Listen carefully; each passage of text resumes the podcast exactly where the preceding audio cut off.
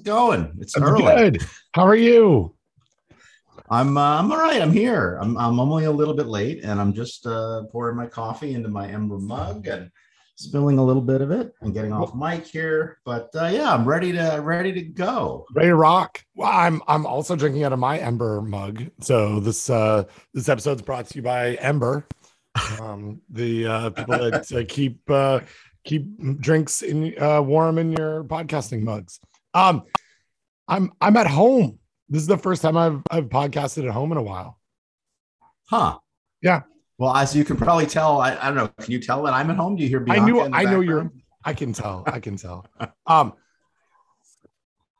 so I have um the reason the listeners might be interested why I'm at home. I uh I've got leadership camp this afternoon. Um or this more later this morning. So I'm I which is what I describe how I describe it to everybody who I talk to.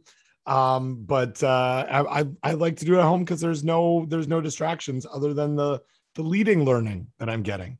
The how to how to be a good leader. Um so Are you sure there's no distractions? There's there's sometimes there's kids, there's a spouse, there's a dog. There's definitely I mean, a dog.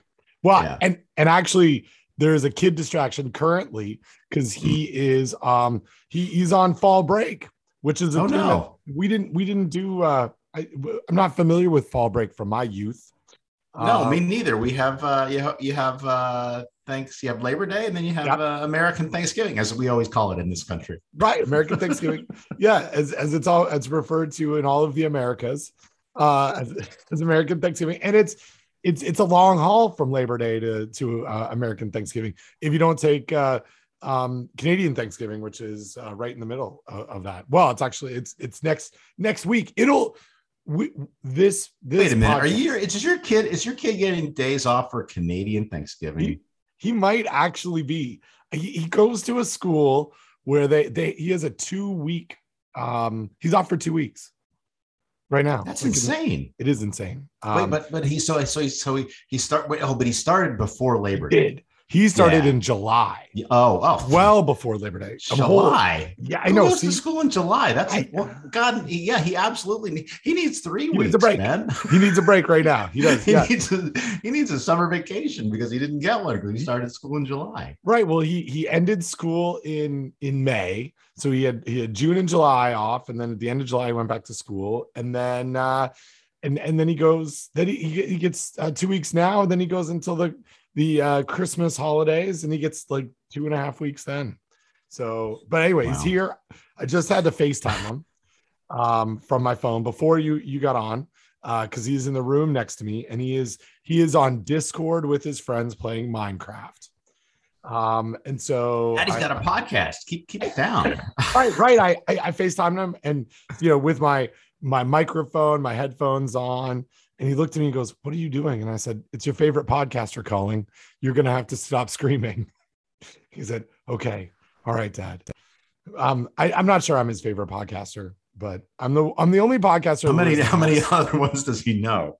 well he you know he listens to he he um he consumes a lot of podcasts because he's in the car with us consuming podcasts. So i think he does actually have favorite podcasts. He's a fan of um a couple of couple of shows that um that our our, friends and other people talk about he really likes strong songs so um have you Hmm. listened to that do you are you aware of this I'm I'm aware of it. I have not listened to it. I think I think Merlin and Alex talk about it. Yeah, Merlin and Alex talk about it. I really like it. It's uh it's a cool uh, I can't remember what the guy's name is who does it, but it is he just he breaks down a song and there are always good songs. I'm Which is looking different now. from Song Exploder, which I've It also is. heard about. Yeah, and actually Kirk Hamilton. Um I prefer strong songs because it, I don't I don't actually know what Kirk's background is. I just know him as a as a personality. I want to imagine that he's a music teacher. I don't, I don't know that to be true. I just But I that's want- what it seems like to you. yeah, because he's got all these instruments in his in his podcasting studio or in his home or in his office or wherever he does this and he recreates the parts on these songs which is part of the mystique of the show because I, I play I play zero instruments, Don. I I've never. I mean, I I I, I took a band class in um, uh, seventh and eighth grade where I um, at, at one point played a baritone tuba, at another point played the percussion, which was really just the drum pad because there were we didn't have drums. Like so, I I I would I don't know I, I don't know how to play instruments. I really love music, and and so I have a, a, a at least one child. I mean, I have two two two kids, uh, two that I'm that, that I know of. Um, one who's really into music, who plays bass guitar and electric guitar and drums and keyboard, and the other one, Sam, um, who really is into podcasts about music, who has has picked up um, uh, an electric guitar a number of times over the last year and has played keyboards. Well, they've they've jammed a little bit um, in the room, which I think is like an old term. I don't know if people still use that word. Uh, that that's what I would call it because that's what I, I think people call it. They get together in the jam. They're just just jamming, man. Um, but I, I'm I'm I'm in awe because they both know like I I like to consume music. They like they have figured out via YouTube, and then now uh, Jack takes multiple courses in music in in school. Um, but they know they actually know how to play music and figure stuff out. It's really it's very interesting to me. Did your do your kids play music? At all? So my my younger son took uh, guitar lessons for a long time. Um, I don't know uh, the extent to which he plays anymore. Um, and yeah, and I I tried to learn to play guitar as a kid and just didn't have the coordination or the discipline. Um, and my older son is not. Again, both of them all of us really like listening to music uh, but my i don't think my older son ever ever played an instrument so but yeah so just to just to close the loop so i've never listened to an episode of strong songs. I've listened to exactly one episode of song exploder and that is episode 28 uh, called the command which is about the commander thinks aloud uh, which is the long winters john roderick long winters song about the space shuttle columbia. So which is a, a great song and a great episode of song exploder. Great great yeah great song for sure. I will check that out. I uh, song exploder is a podcast that I certainly subscribe to, and I don't know if I've ever listened to an episode of it. Um, yeah, yeah. But I, if I could recommend um, a a good place to start for strong songs, it would mm-hmm. be the episode on Space Oddity and Starman by David Bowie. Oh yes. Yeah, and the other one that I really like, um, and I'm not this. This is what's been great about listening to strong songs. I've been introduced to multiple well reintroduced to bands and songs that i know are bands and songs but i never listened to and then he for an hour breaks down a song and i'm like man i should listen to more of this yeah, and i yeah. yeah i had the same experience with fleetwood mac he did an episode on the chain and dreams mm-hmm.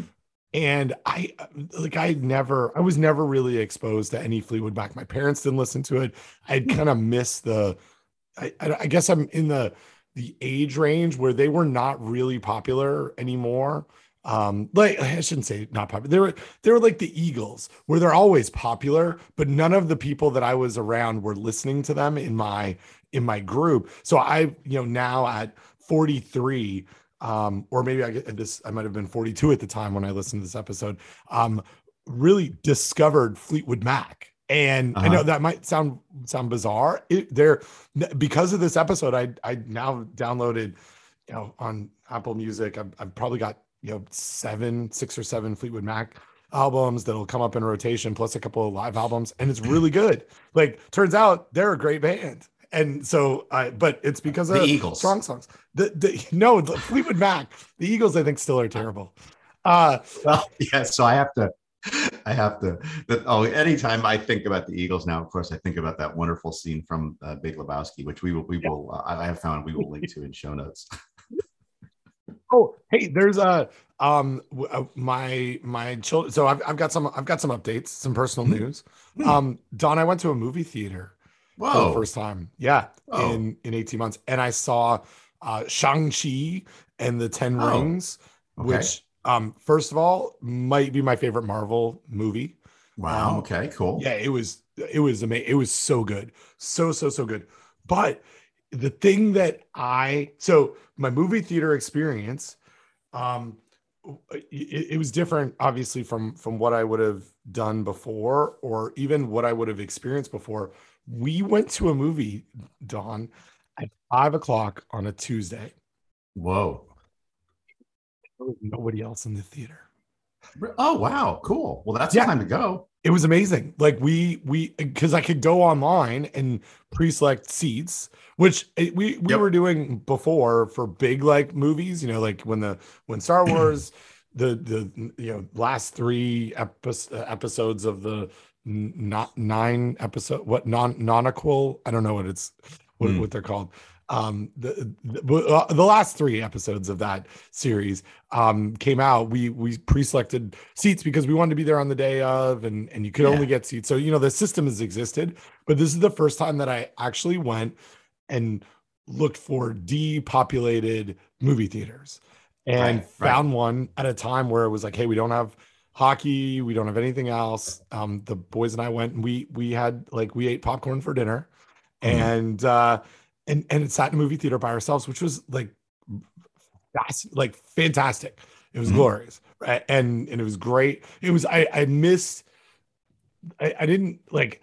Not. It's not like we go to a lot of movies, but I, I I really miss the feel of being at a movie, watching something that's really really big, and I Mhm. loved it even more that I was the only person in there with my other kids, with my, Yeah, my yeah. two kids. Yeah, Yeah. and and Yeah, so your, your other kid, you didn't bring your other kid. you just no, I didn't bring my other kid. I brought the two main kids. I didn't. Yeah, I didn't bring the other kid. Uh but it was so anyway. Um, the reason why I was telling you this is that there's a, a an Eagles reference. Hotel California comes up in, Oh. in it. So yeah. cool, cool, But but it, it's a great. It, it was a great movie. Um, cool.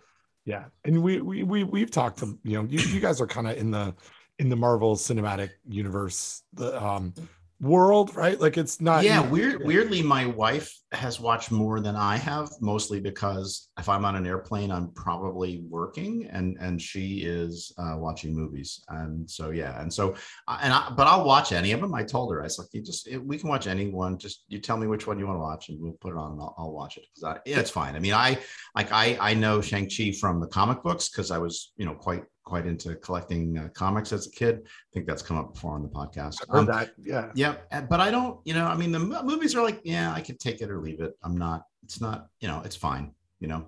Yeah, yeah. just Well- watch the Big Lebowski. right right right well i'll, I'll tell you this one was um wow they're, they're all I, I i have bought into the entire universe narrative and and i think it's what i've enjoyed about how the star wars universe has evolved and the you know fun of the mandalorian and um and some of the more you know exciting newer disney plus things that are going to come out in the next year it's because you know there's there's callbacks to things when in in when it's certainly in the Marvel Cinematic Universe, there's callbacks to things in earlier, you know, one of the earlier 24 movies or whatever it is. And they're and and my uh Sam, my my youngest kid is is really into it. Like he he's all he's watching um YouTube videos about spoilers and end credit scenes and mid credit scenes. And here you know here's a thing that you should think about. And I know we've talked a little bit about this as related to some of the series that have come out on on Disney, but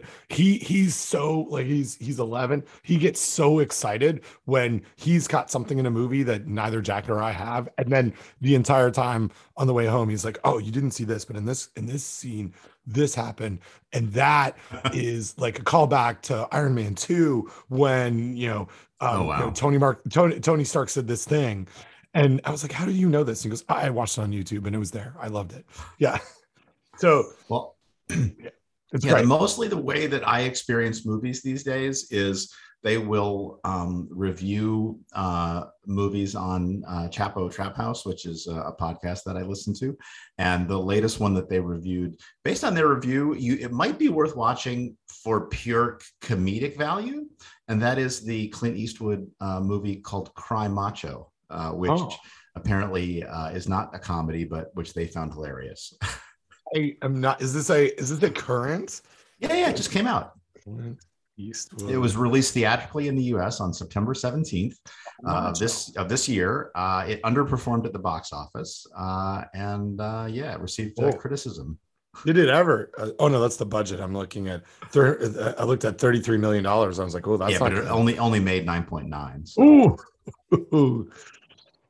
Oh, look at that. Okay, I'll I'll check it out. I like that in Google when you when you Google Clint Eastwood cry macho, the picture of Clint Eastwood in the cast is like Clint Eastwood from like you know 1958. You know, they're Oh. they're yeah Yeah, that's, that was- that's sort of a running bit. Is like he's a 91 year old man playing a man that is probably not supposed to be 91 years old, or does he does things that no 91 year old man would would ever do. So anyway, Well, here here we go. I, I'm going to read the summary because I'm I'm taken aback by it. A one-time rodeo star and washed-up horse breeder in 1978 takes a job from an ex-boss to bring the young man's son home and away from his alcoholic mom. Uh, mom, sorry, it's it's M-U-M, so it's must be it must be coming from Britain. Um, crossing rural Mexico. Oh no, sorry, that threw me for a loop. Uh, crossing rural Mexico on their way back to Texas, the unlikely pair faces an unexpectedly challenging journey, during which the world weary horseman may find his own sense of redemption through teaching the boy what it meant to be a good man. That not sounds some, like something I would want to watch. But for well, I, I would. I don't remember whether it's uh, one of one of the the free episodes of Chapo or one of the ones you have to pay for. But anyway, their review of it was delightful. Uh, well, it is, you know, it's, it's based on a novel um, by It Richard is. Na- A. Richard Nash, who also wrote The Rainmaker. I know that just because it says it on the picture uh, in Wikipedia. Um, and The Rainmaker, I, I feel like I, that was turned into a movie as well. Um, so, uh, it- yeah, so we, I don't know. I, I, I just started, I just started talking about things that, uh, that, that are going on in my in my weird little life right now. Um, Oh wait, so I want to hear more about leadership school though. oh yeah, yeah, that was that's what I was going to tell you about. So Yeah. so leadership school. So I I'm we we might have talked about this in the in in an earlier episode. I don't I can't remember, but I I've been partaking, uh, not partaking. I've been I've been a student in a class called Lead Twenty One. Um, and Lead 21, uh, we'll, we'll link to this in show notes. It is um, leadership for the 21st century, uh, but it is a uh, specific class uh, that is uh, developed by and supported by USDA NIFA, who you and I know as as the great people that fund um, portions of our salary as well as um, many of the things that we that we do in the world of food safety. Um, it's the arm of uh, USDA, the National Institutes of Food and Agriculture, that that support um, the the cooperative extension program as well as the uh, m- much of the competitive research in in all I guess you know all areas of agriculture um, and food systems and youth development um, that are associated with land grants. And so this leadership course is there's a lot of us. There's I think like 80 plus individuals from all different land grant institutions all throughout the US. And so um, th- these are land grant institutions for those um, cool, you know, new listeners to the show know that Don and I are at, and um, I'm at NC State University, he's at Rutgers, and, and we, we are both at land grant universities that were formed as part of a network of schools to, to really take technology, engineering, um, and uh, to rural parts and farm and agricultural communities in the U.S. like well well over hundred years ago, um, and and but remain as these you know state and federally supported schools um, to to do um, you know. Uh, research teaching extension uh, in in food and, and agriculture and life sciences and lots of other other things that are adjacent to that. Anyway, there is a leadership, which which I refer to as leadership camp, um, I, I, like kind of as a joke, uh, because my my experience is in any sort of leadership training up until about um, you know five months ago was I went to leadership camp when I was in high school, which was l- literally a king up where where they made leaders uh, of the next generation. Uh, made leaders out of you, whether you wanted to or not. Right, right. But but this has been really it's it's been good. It's I, I've jumped into it and um and you and I talked a, a while ago about our 34 things, which is the the um the code that we use for um, uh, something called Strength Finders, where uh, you know people can can take a quiz and it tells you whether you're good at woo um, which is winning people over or winning others over. Um, or yeah, I, I, was gonna. I couldn't remember what woo meant, I, but I was. I knew it was something winning others over. And, you, and, and just over. for the record, you're good. You have high woo, and I don't. I think we've decided, right? Right, right, right. I'm. I am. I'm high at woo. Um, not and and I want it to be like I want it to be related to to like John Woo movies. It's like not. it's not at all. Like I because I really enjoy his the like him as a director and a and a screenwriter.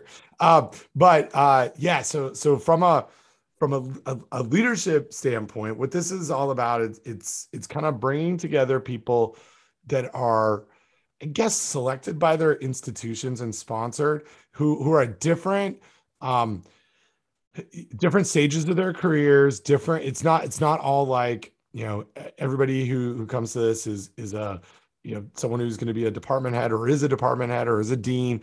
There there are directors of extension that are that are part of this. Um, there are uh, or, or, directors of, of programs um, in uh, in various capacities at, at land grant institutions but there's also um, assistant and associate professors who are doing work in you know specific disciplines who just might be interested in in in this as a as professional development there are extension agents there are, county extension directors um there there you know there's lots of different people from lots of different um uh, job titles and responsibilities and stages of career in land grant universities and yeah and i, I. and if you are listening to this and you are at a land grant institution, um, you can apply uh, uh, for class 18 uh, because the portal is i don't know when class 18 will be but the portal is open until november 30th so i could theoretically apply. My my general feeling having done a bunch of things like this is this these things are fun but they're kind of a lot of nonsense or they're they're a blend of useful things things you already know and stuff that's absolute nonsense. I mean i for example i did uh, wood badge which anybody who's a, a, a scouter involved, involved in uh, uh, boy scouts knows what that is it's it's boy scouts leadership camp basically and there is literal camping involved it's the boy scouts um, and it was fun and it was good and i'm glad i did it and I would I would do it. I don't know if I would do it again. I would I would I, I would I, I recommend it as a as a good thing to do. But it's uh I don't know. There's like I said, there's an equal equal mix of of nonsense and valuable things, and I don't. I just got too much to do, Ben. I don't have time to learn how to be a leader. I'm just too busy leading. You know, right. that's what I say. yeah, yeah. I, why? Right, right, right. Well, and I'm. I so I I have um I think I might have mentioned this last time around because there there are three sessions for mm-hmm. this and um and we you know we we there's friends of the show that are uh, graduates of the um uh you know class class uh including renee boyer um who we know from uh, from Virginia Tech does some some really good food safety. And is she stuff. is she is she leading something? She's a leader now. department chair. She's yeah. a department. Yeah, and Manpreet Singh, um, oh, yes. University of Georgia, yeah. also a graduate of Lead Twenty One, also uh, a department head. Uh, In, interim, interim. No, I think it's. I think it's oh, is it, is it real? It's real. I think we're yeah. Yeah, no, that's I, so weird though because he's the department chair of food science, but he's in the poultry science department. I think he is no longer in the poultry science. Is that true? Oh wow. Okay. I, yeah, I believe. Yeah, yeah. You know these things are complicated. Maybe that's still his tenure home, which is which only means something to about nine people. Uh, and we would listen to this. Um, so, boy, Manpreet Singh is a is not uh, an uncommon name, or it is. Yeah, it, it is. A, it is. It is a is a con, it's quite a common name. It's a. It's you have to type a lot of extra words before you find Manpreet Singh at Manpreet Georgia.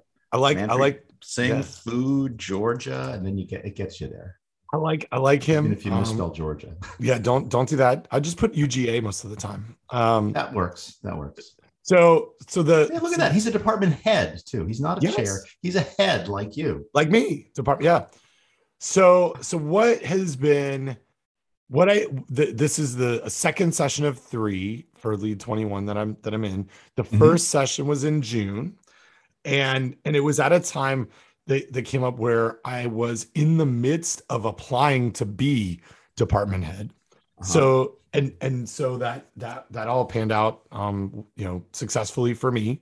Uh, and well, I, but you'd be going to leadership camp anyway. right, right, right. But I, but it was, it put a different view on what I, you know, if I was leading my the the safe plates program, or if I was thinking about leading something else, I not it's a little more tangible as I've been thinking about it in, in Ah, the context of my department.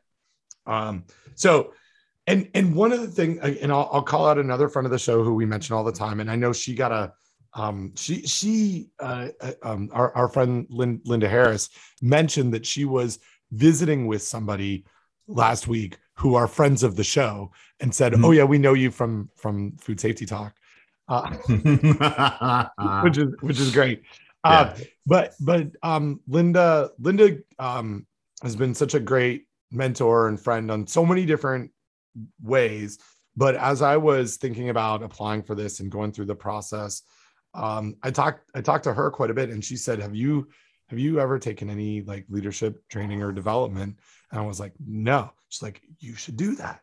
But and and so i i was in you know in the midst of just about to start um lead 21 i was like you know i i'm i'm signed up. I'm in. She's like you know her her message to me and i'll, I'll paraphrase it was I, I wish i had done something like that before because there are things that that that come up that i i didn't you know i wish i had had had more tools to, to help me with it instead of learning it on the job you know some, something like that Oh yeah, yeah, absolutely. yeah so so i i've gone into this process um with a I, I, you know I, I think a healthy dose of skepticism but also i'm i've been committed where if i'm if i'm in the class if if there's something that's due for the class because you do things over the course of the year then i'm i'm going to put my effort into it. It's not just trying to check a box. I'm going to be thoughtful um and and dedicate the time so i'm getting as much out of it as i can and and knowing like like you said not everything's going to be for me. And there there are going to be things that that come up that that i think are um i don't know like just maybe not applicable or or maybe hokey or or whatever. But i want to make sure that i'm there for the things that i that i i didn't anticipate were going to be for me and useful. And and i you know i i've said this on the on this show. I use this time with you as a therapy session um the unpaid for you um and and also um free for our listeners where i get to just talk to you and work out things whether it's you know professionally or personally and and you and you listen um and you you probably check email or or do things while i rant No, Um, mostly just look look up pages for show notes. right right right yeah It's hard to it's hard to check email and still stay engaged. It's a it's hard enough to be finding all the links for show notes and stay engaged. But uh, yeah, yeah well it's so so that um you know I, i've kind of like used the lead 21 as another just you know secondary chance to free- check email. yeah for, no free therapists i'm on the I, while others are checking their email i've actually done i turned off my email and and chat and and uh, messages during Oh, the good for- class Good for you. How do you do that? i just i mean i just quit it Oh, okay. um yeah like i just turn it i just turn it off i didn't I've not used the mute function for focus i just turned the things off Yeah, that's, that works. That works. Exit the program. Yeah. exit the program. Yeah, quit the app. Uh, so so it's anyway because I, I look at it. and It's like you know, it's a few hours. So today, yesterday it was from eleven until five. Today it's eleven till five. Okay, if I if I can focus for six hours and just just think about this, maybe I'm going to get something out of it. And yeah, oh, absolutely. And Yeah. I and I did. I mean to. I sort of you know I poke fun at it, but no, no, I'm, yeah. I'm sure that like there's it, well here's the thing like I'm sure that a course like that there is value I'm not sure that there's 11 to 5 value Right. that entire time but there's elements and here's the thing you can't you don't can't you can't necessarily know what's going to have value so you have to kind of be there for the whole 11 to 5 time to to be there for the the hour or two that has value Right, right. Well, and the so many people that I trust who I look to for, you know, guidance and help and just as a place to to ask questions and as colleagues and and all you know all of that you know beyond just um just Manpreet and, and Renee have have told me what a great experience it's been for them. So so I'm like okay well I'm not if I, I trust them. Like they're they they said it was good. Um so I'm gonna I'm gonna commit to it and and get as much out of it as I can so Yeah. well like a related thing so i signed up for a webinar yesterday uh, from a company called EAB that was through uh, the uh, School of Graduate Studies, where I am a graduate program director, um, called Attracting Tomorrow's Adult Student. And it was it, it was a kind of thing where I could do email while I listened in as you know I had a minim, minimized Zoom window, but I occasionally they would say something important and I would pop over and I would do a screen capture of the slide because they're they're really they had, did have some good insights as to what is happening in terms of uh, enrollments and and what you need to do. It turns out Ben um, today's uh, uh, adult student today's today's tomorrow's uh, uh, graduate leaders. Yeah. Um, it, well, they, they but they're picky and they they they shop online and they they look at a lot of different websites and and if it doesn't load within a few seconds they're on to the next one. And so what I, one thing i learned is your website better load damn quick right? Um, and they they they want interaction with you. And uh, yeah and they'll they'll look at 40 programs before they'll apply to two. So it, it is it was i mean it was some of it was nonsense but um and, but but it really was very interesting to sort of think about okay who are the people out there that are looking at graduate schools today? And if you want to capture them what would you have to do differently maybe than what you were already doing? Well, that's yeah see and uh, like that kind of thing you know uh, as as i try to learn what this job of of department heads like is something that i would not have thought about before right? Like you know, the behind the scenes of a graduate program, well, it all just runs. Graduate students come in, we teach them, give them some cool projects, you know, give them some experiences, and they move out. And that that pipeline of people in and people out just continues to to go. If you're not around the pipeline very much, you don't really think about it. Like I never did until this, you know, until this. And I don't know if you did you have a a sense of that before you were doing graduate program director things sense of like, what? like that um that that the landscape of how people come into the university changes and what they're looking for changes and how they're shopping for courses and that their the website matters. Like i mean intuitively you saying that it all makes sense but it's not something that was ever in the forefront of my mind right? Like people just yeah. come here and then they go yeah, well, and mostly I've been focused on like, okay, so how many people applied, and how can we admit the best ones, and and then how do we get the ones that are in the pipeline keep them from getting stuck in the pipeline and get them out the other end of the yeah. pipeline with a degree and and and that and that is important to me and we've got we're getting some some tools i've been learning about these things called that are apparently the new the new hotness called individual development plans that all graduate students need to do where they have a plan for how they're going to develop themselves uh, professionally so yeah, but I mean, you know, I look at this. I'm looking at this EAB website, and they uh, they talk about they have a, a student success management system, which you know, it sounds like nonsense, right? Like, do you really need a student success management system? I'm not sure, but do I want my students in my program to succeed? Absolutely, I want them right. to succeed. I'm not sure I need a student success management system, or I sure sure don't want to talk too much about my student success management system. I mostly just want to do things that enable my students to succeed. well, so without without having something which I call a student success management system. Right, right, right. Yeah, which which are fancy words for who knows who knows what that actually means in a daily or well even, it's it's, it's yeah. an enterprise level technology man for student success in higher education. It brings together students administrators advisors faculty and other staff in a collaborative network to work holistically to support students across the college journey. You're probably learning all this kind of stuff in leadership school. I love all those words. I love holistic i love collaborative enterprise. This is all this is all really good. Um can i can so um, can I switch over to some food safety things here real please, quick? Because please, you let's, what please yeah. let's go to food safety things. Well, so one of the things that you mentioned in this uh, student success development plan um, is something I wanted. I, I guess I wanted to highlight. I read a paper, or not a paper, a report this week um, that I put into Dropbox that we will link to. I don't know where where I found this, so I'll find you the link after I talk about it. But if you would go to um, uh, the the article. Oh, that's the wrong. I'm looking at the wrong show, Don. Article that I put in uh, that is impact of skills and education interventions on food safety outcomes. Um, it should be in your in your in your yep, I got it. Got okay. it. So so this was something that I think I saw this at Food Safety News, mm-hmm. or I got an email about. It. I don't know where where I got this earlier this week, but it's a paper. It's a white paper that come that came from RS Standards. Um, and it's uh, and I'll read from the from the first page. Uh, RS Standards is at the forefront of chain standards development and improvement framework, and is leading initiatives in sustainability, fisheries management, fishing, and supply chain standards internationally with leading organizations. So there's a lot of good words there too, Don. Forefront frameworks, initiatives, sustainability, all of it. Um, I don't know. I don't, actually don't know um, who who RS standards are, um, but this was written by Dr. Well, Alex. They're, they're, part of Lloyd's Register Foundation. well, they were yeah, right. they were funded by Lloyd's Register Oh, okay. Foundation. Yeah.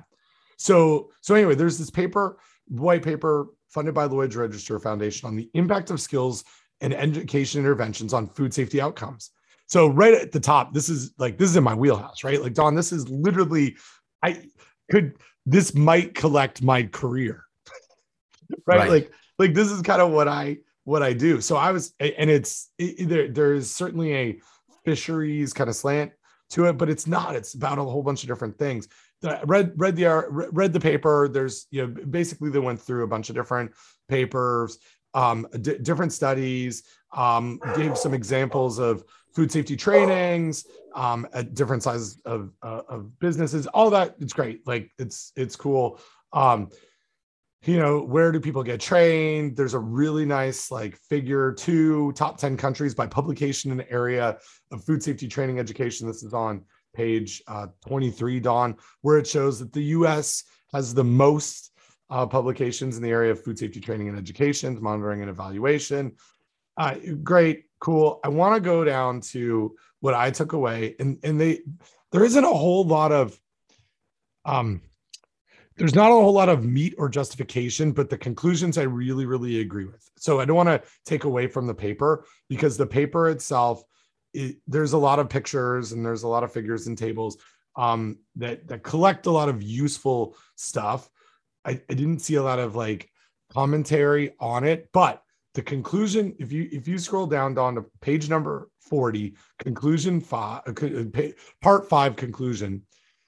Um, num- part number two I highlighted, and this is really great because it's something that I think we have talked about in the food safety education and behavior change landscape multiple times at IAFP, but I don't think it's resonated with the businesses or the service providers around food safety education. I'm just going to read the bullet or the you know number 2 because I think it is like spot on. So the the question that they were to answer is to what extent do these programs and its food safety training programs have a demonstrable impact on reducing foodborne illness and fatalities? And they are real blunt with this. Their answer is evidence from the peer reviewed literature linking food safety training to reductions in food safety incidents is non existent. Yep. Yep. But like, and this is great. Like, this is the most of the time, these reports have a lot of fluff, right? Yep. Like they Yep. talk about, well, there's a, been demonstrable attitude change, or we see, you know, multiple studies have demonstrated knowledge change, whatever. But they do not, they don't shy away from that. They just say it does not exist. And I, and I'm in this world and I agree. We and very little, and so I'll, I'll read the rest of it. This also reflects more more generally the lack of established food safety M and E frameworks globally, and I think M and E has something to do with measurement and evaluation. Um, a body of evidence that could be further explored is M and E da- data of internal training that may sit with within businesses and also which may sit within certification inspection bodies and third party certification program audit reports. So that there are metrics out there, there are things that we can measure. There are things that my group and other, and I shouldn't, I, I like, there are other groups out there that are doing good work in this, but it's still few and far between. Um, the, you know, there are 10 or 15 groups internationally that are focused on measuring impacts of food safety interventions.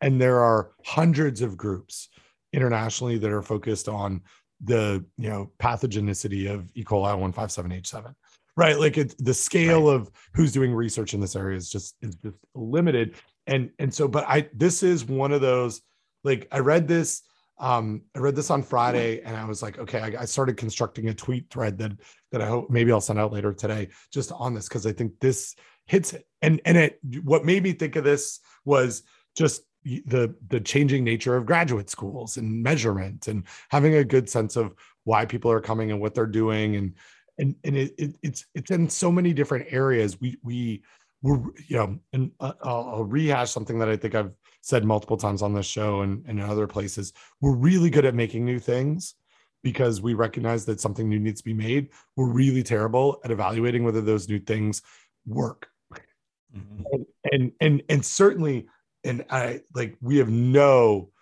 real data that it impacts food safety incidents. Um, and we need to do more of it. And I, I'm glad people, more people are talking about it, but I, I feel like we're, we, we, we still continue to not make a lot of um, progress in that area. So so yeah. What are your, so what this, are your thoughts on my well? Rant? So cu- couple couple of thoughts. Uh, first of all, uh, there's contractors in the house, um, and, and, so the dogs are noisy. Although it's a, the contractor that they like, and so after their initial barking, they've settled down. Um, and the second point you should know is the contractor is an electrician. So um, at some point, uh, at some point, uh, you may lose me um, if he flips a switch. So just FYI. All right.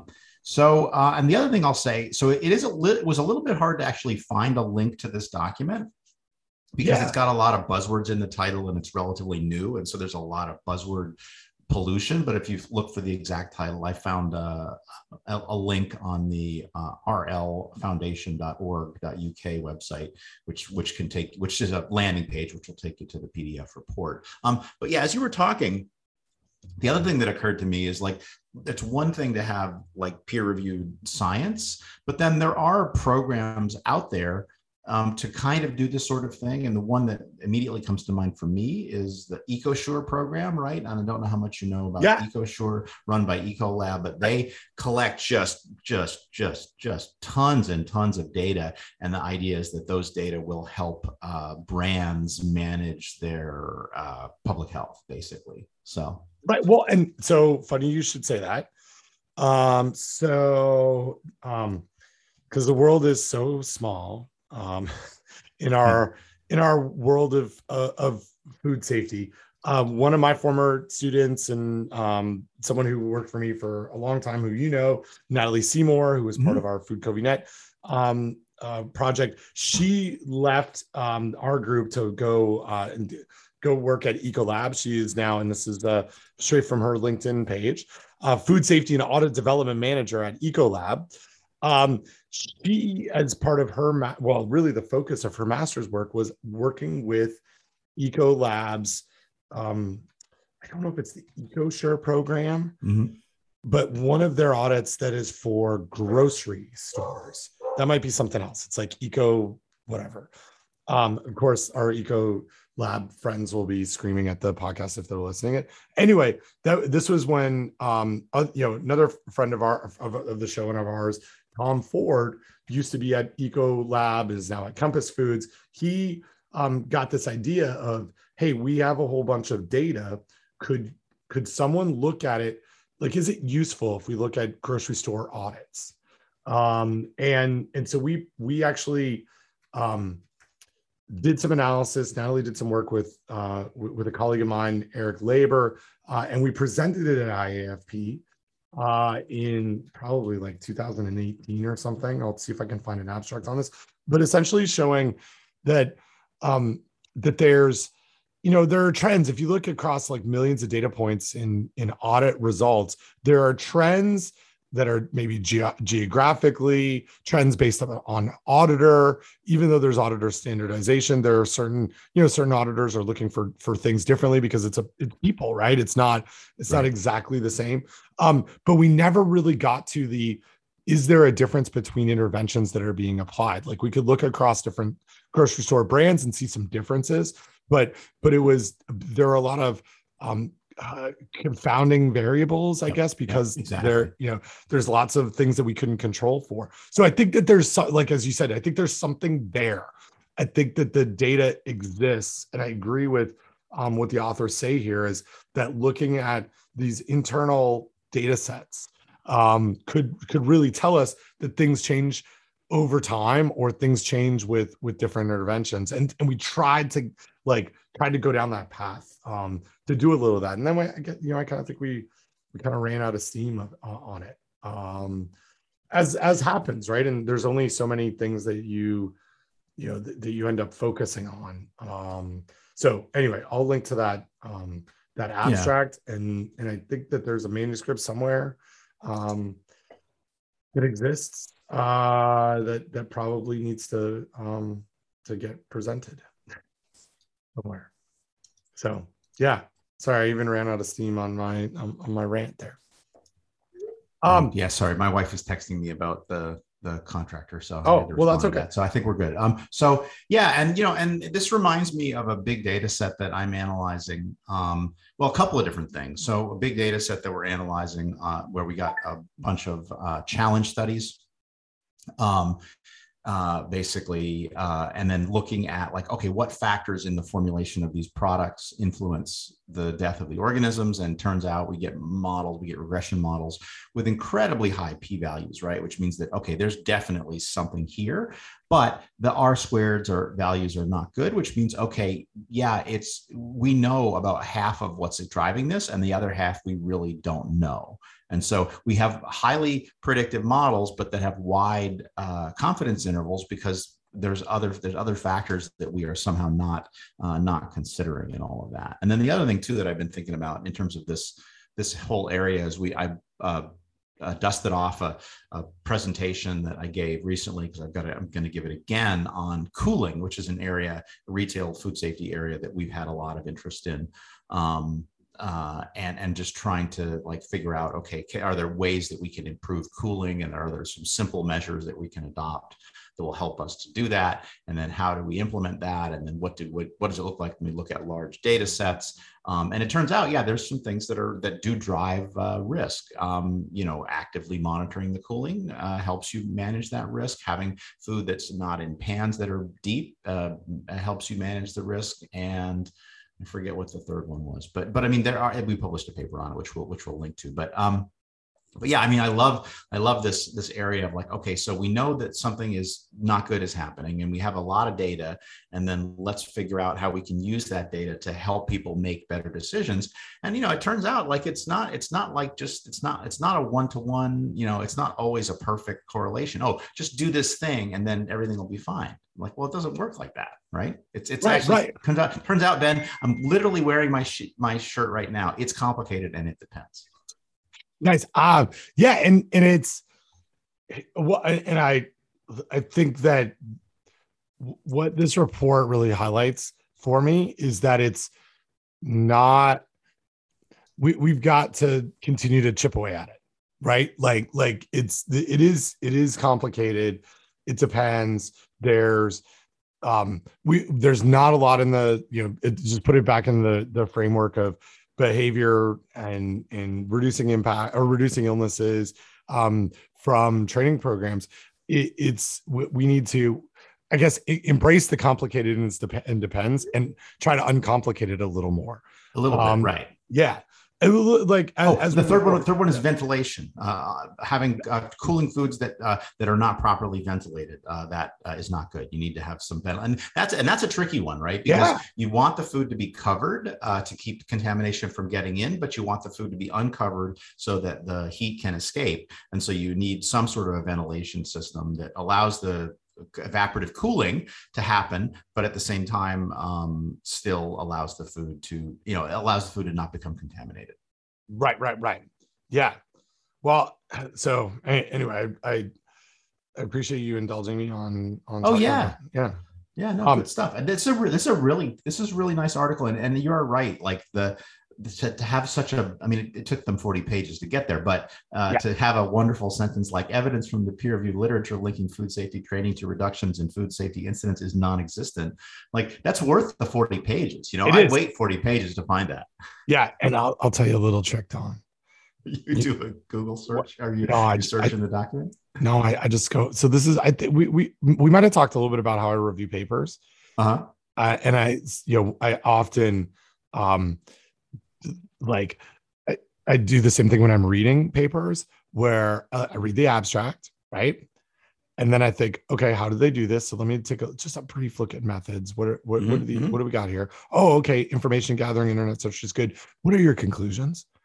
And then mm-hmm. I go mm-hmm. look at the bottom, and so I was like, oh, okay all right how did you get to this? Number two so then i go back in the paper and try and find like really good support of it and it's not that that's what i was saying up front it's not super well justified there's lots of nice fancy pretty things in this paper um because it's not for me right it's not for the academic i, I think but um but but that's how i read that's how i read papers I, I don't read them linearly well I, I I don't either. And sometimes, uh, like for example, a, a, colleague of ours asked uh, us, he sent us a tweet and he said, Hey, have you guys seen this? Or he said, Thoughts. Um, and my response was, You mean besides, I wish that I was as productive as the person that wrote this? and I said, and then and then I proceeded to read it. And here's what I wrote. It's a very long paper. So I scroll through and I see how long is the paper, right? Like, is uh, okay, yeah. how much of this is going to be? Uh, has a lot of references. This paper that we're talking about. Um, it only has one table. Well, if you only had one table, what did you need all those words for? Um, but but uh, you know, and I didn't I didn't read them, so I couldn't tell you. Um, right, right. You know, do, do, is it a good topic? Do I wish I had written the paper? Sure, I'm always happy to have written another paper. Um, but th- then I went back and I read the abstract, and I'm like, well, I wouldn't have said these things. There are a couple of sentences in the abstract, uh, like assure that employees practice frequent hand washing and avoid touching their faces and clean frequently touched surfaces. Those are good things, Ben. But that that does not belong in a paper about COVID-19 because those things don't really drive COVID-19 risk as far as we right. know. Right, um, right. Uh, yeah. And so anyway, so we'll link to that paper. Um, but uh, yeah, so and I, I, what I didn't tell any of you guys uh, in the text thread, um, but what I will tell you right now, Ben, and no one else, um, I did all that while I was sitting on the toilet. Oh, good, good for you. I do. I'm. You know, I'm doing. I'm doing more and more of that, Don, as I get older. Uh, more and more sitting on the toilet. All of it. More and more sitting on the toilet. More and more reading things on the toilet. It's a lot. It's a, yeah. it's a good quiet time when you need to, something to do. Sometimes I'm like, hey, you, like, because you know, there's there's things that are happening in my house, right? Like, there's kids running around. Sometimes the neighbor kids are around. I'm like, hey, everybody out. Gotta, you know, dad, daddy's going into his special little office here. Let's let's, let's give him a little little time and then uh, might might send a few emails from there. I might might even say things like, "Hey, are you still good to record a podcast at eight thirty tomorrow morning?" So, oh sometimes, yes, sometimes. Uh so speak. So let let's let's switch a little bit, and mm-hmm. but stay with food safety because it is food safety talk. Stay with food safety illnesses. Okay.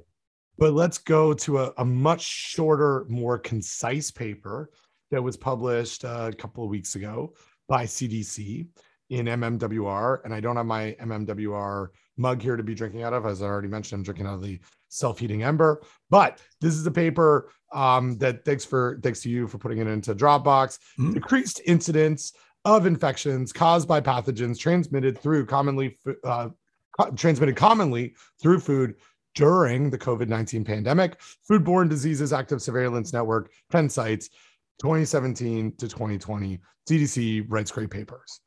Um, That's not part of the title. It's not part of the title. But you know, they put that in, but then they made them take it out. Yeah. So so here, well, let's do this as part of uh, ABC CDC CDC uh, plus. plus. Yeah.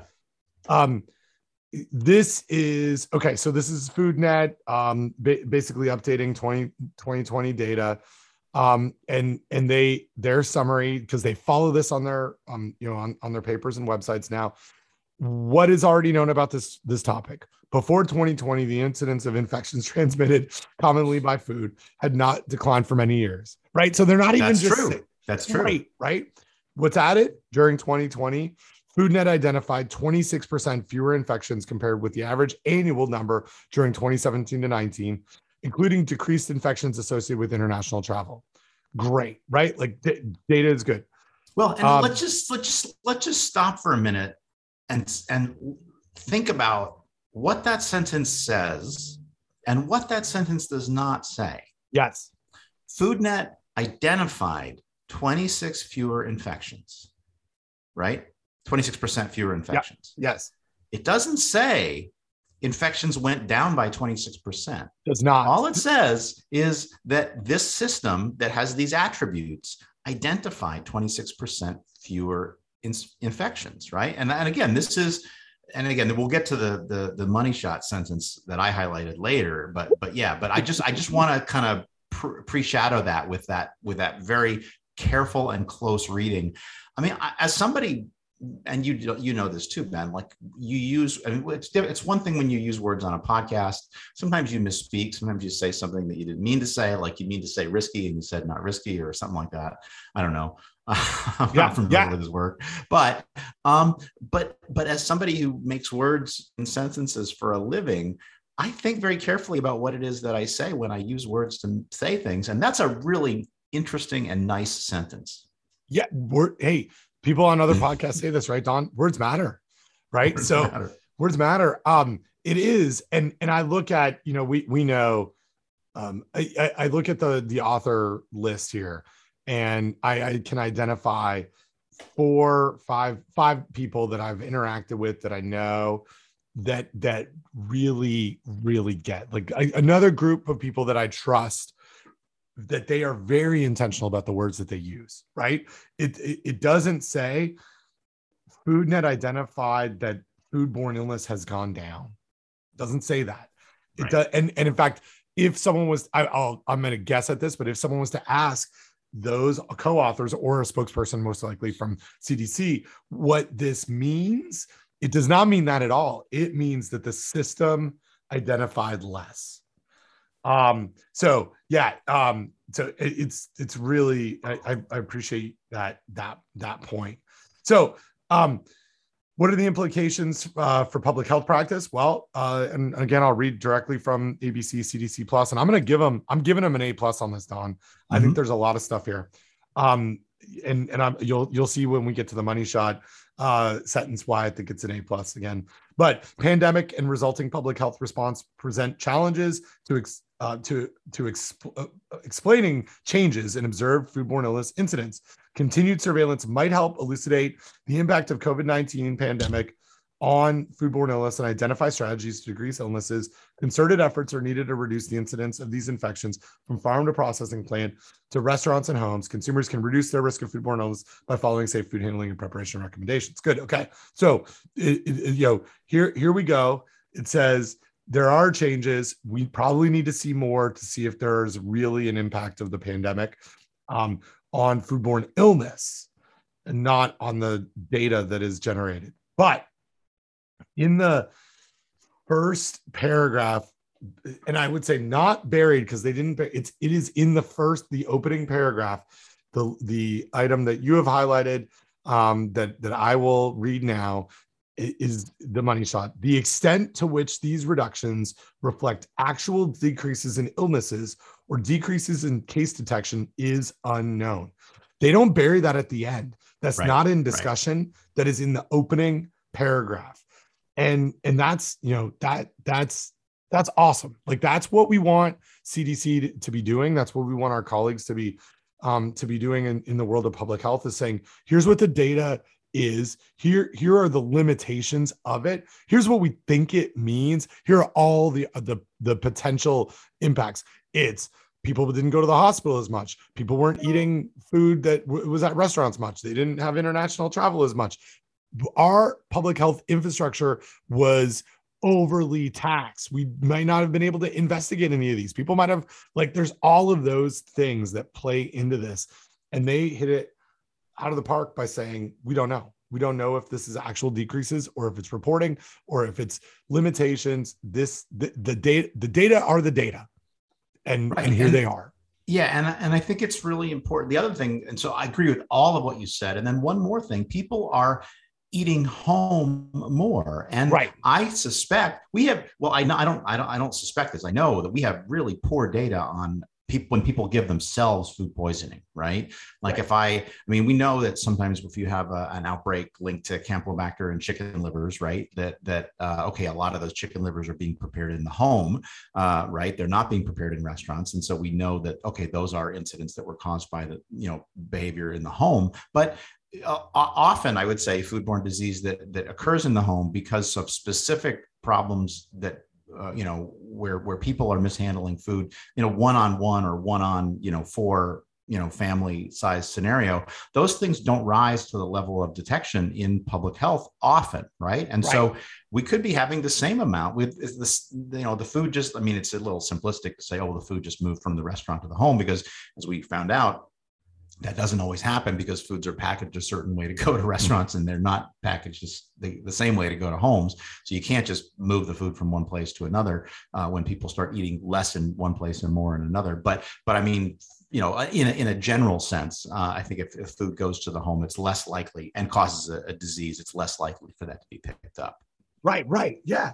And there's so much wrapped up in what's happened over the last 18 months that it's it's we're we're never going to be able to point to what the like five factors are or what certainly not the one or two factors but but it's all of it right? Like it's it's everything. It's what you just highlighted. It's what they talk about in um in the discussion. You know they they the, um, the, the they the co-authors from CDC do a really good job. I'll, I'll highlight this section here. Findings in this report are subject to at least three, three limitations. First, the pandemic and corresponding public health response make explaining these changes in the observed incidence of in- infections challenging.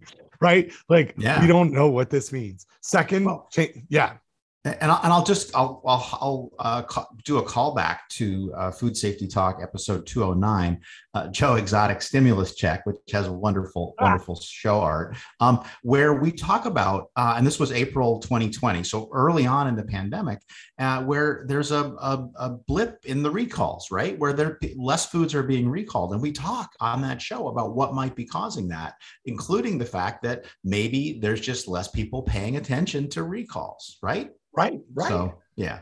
Yeah. Um, oh, so many, yes. Um, so uh, the second thing they highlight changes in healthcare seeking behaviors and healthcare delivery yep. during the pandemic likely limited ascertainment of cases as you as you highlighted right like right. there's there's a couple of couple of things there finally sites reported decreases that varied over time in the willingness of ill persons to be interviewed and in staff member capacity to conduct case interviews yep. so yep. like it's a system it, it's a um, you know, three three things um, are know, the landscape of how we got food and where we went changed, mm-hmm. where we prepared it, all of that changed.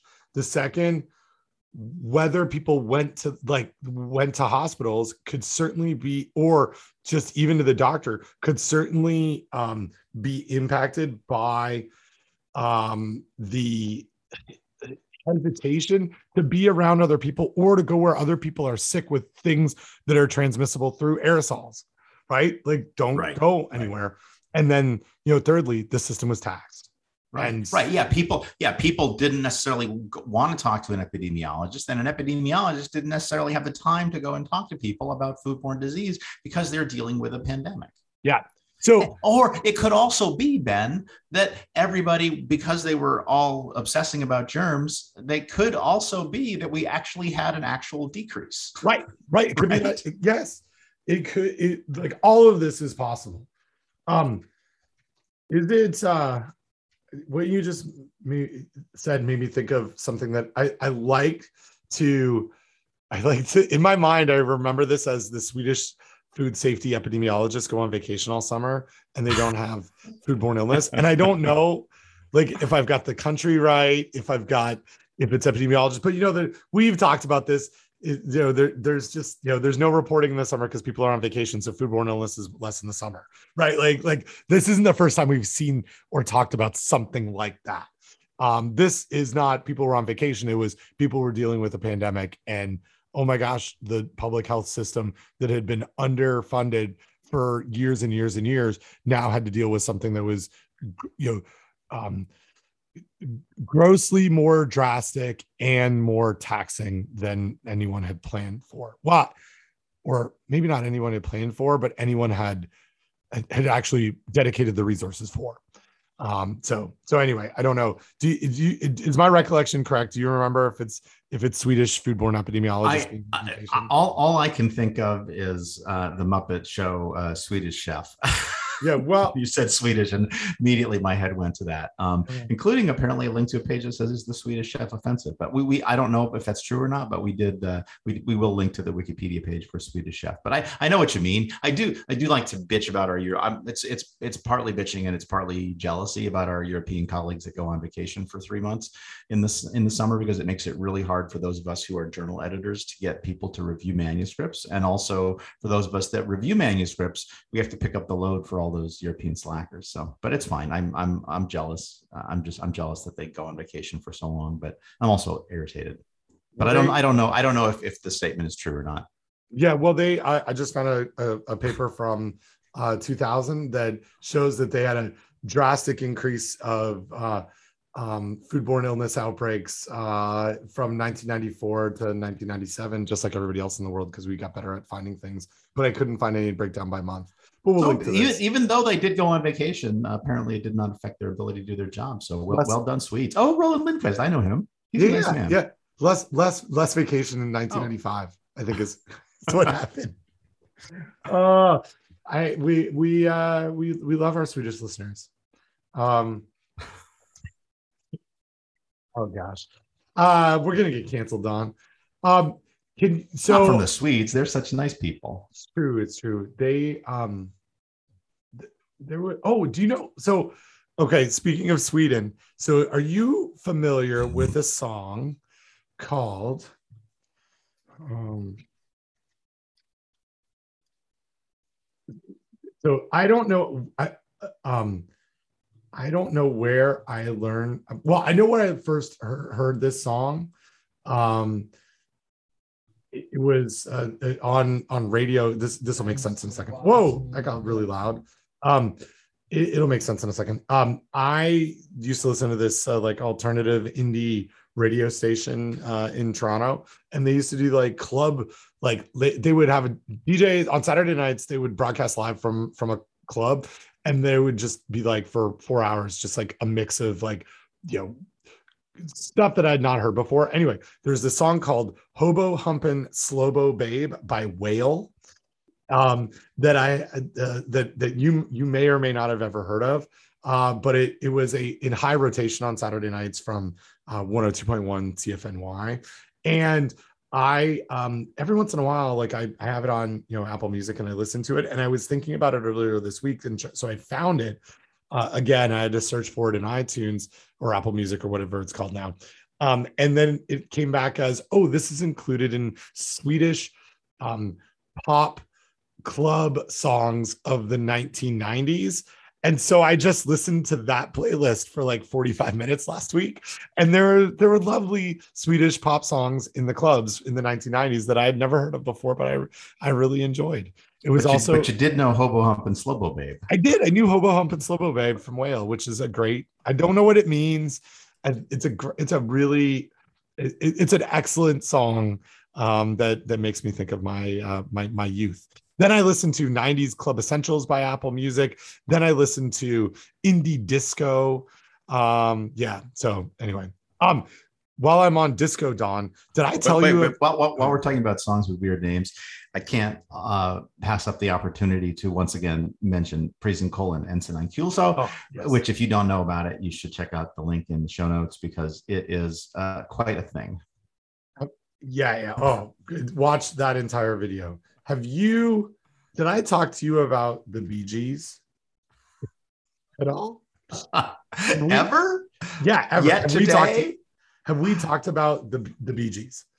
Well, I don't I don't know, but whenever I think of the Bee Gees, I think of the amazing again when we're sort of dip back into pop culture again. Whenever I think of the Bee Gees, I think of the amazing um, movie uh, Mystery Men, uh, Yeah. which is about a, a bunch of uh, superheroes, sort of silly, incompetent superheroes, um, which has a lot of mu- uh, music from that uh, that era when the Bee Gees were big. But I, I don't know. Let's so what what Ben, what would you like to say about the Bee Gees? What I'd like to say is that um, some some like internet rabbit hole of um, of the Foo Fighters covering um, um, "We Should Be Dancing." Is that the name of the song?